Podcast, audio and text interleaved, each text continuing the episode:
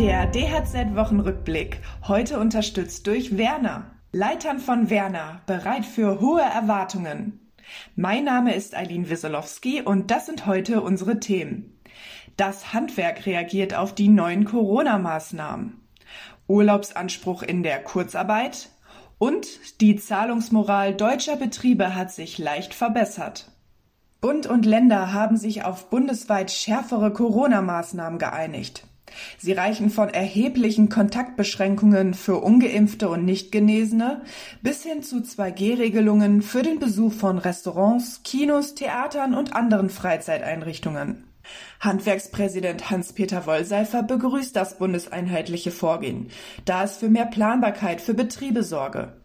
Das Friseurhandwerk befürwortet, dass die bisherigen Regelungen für Friseursalons zunächst fortbestehen. Eine pauschale 2G-Plus-Regel hätte lediglich für eine Abkehr in die Schwarzarbeit ohne Hygiene- oder Sicherheitsmaßnahmen gesorgt.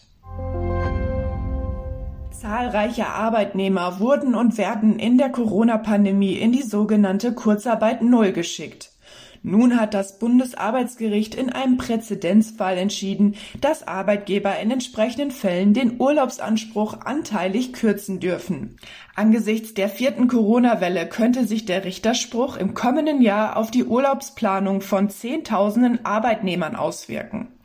Juristen sprachen von einer Regelungslücke im Bundesurlaubsgesetz, die nun geschlossen wurde. Die Zahlungsmoral der deutschen Unternehmen hat sich seit Jahresbeginn trotz der Corona-Krise leicht verbessert. Im dritten Quartal zahlten Firmen ihre Rechnungen mit einem Verzug von durchschnittlich 9,4 Tagen, wie die Wirtschaftsauskunftei Kreditreform mitteilte. Auch die Zahlungsmoral von Baubetrieben hat sich leicht verbessert. Mit einem Verzug von 13,6 Tagen schneidet die Branche aber weiterhin am schlechtesten ab. Zur Stabilisierung hätten laut der Wirtschaftsforscher vor allem die staatlichen Hilfsmaßnahmen beigetragen. Mit dem Auslaufen drohe jedoch eine Verschlechterung des Zahlungsverhaltens. Weitere Nachrichten für das Handwerk sowie praktische Hilfen für Unternehmer finden Sie immer auf dhz.net oder in unserem kostenlosen Newsletter.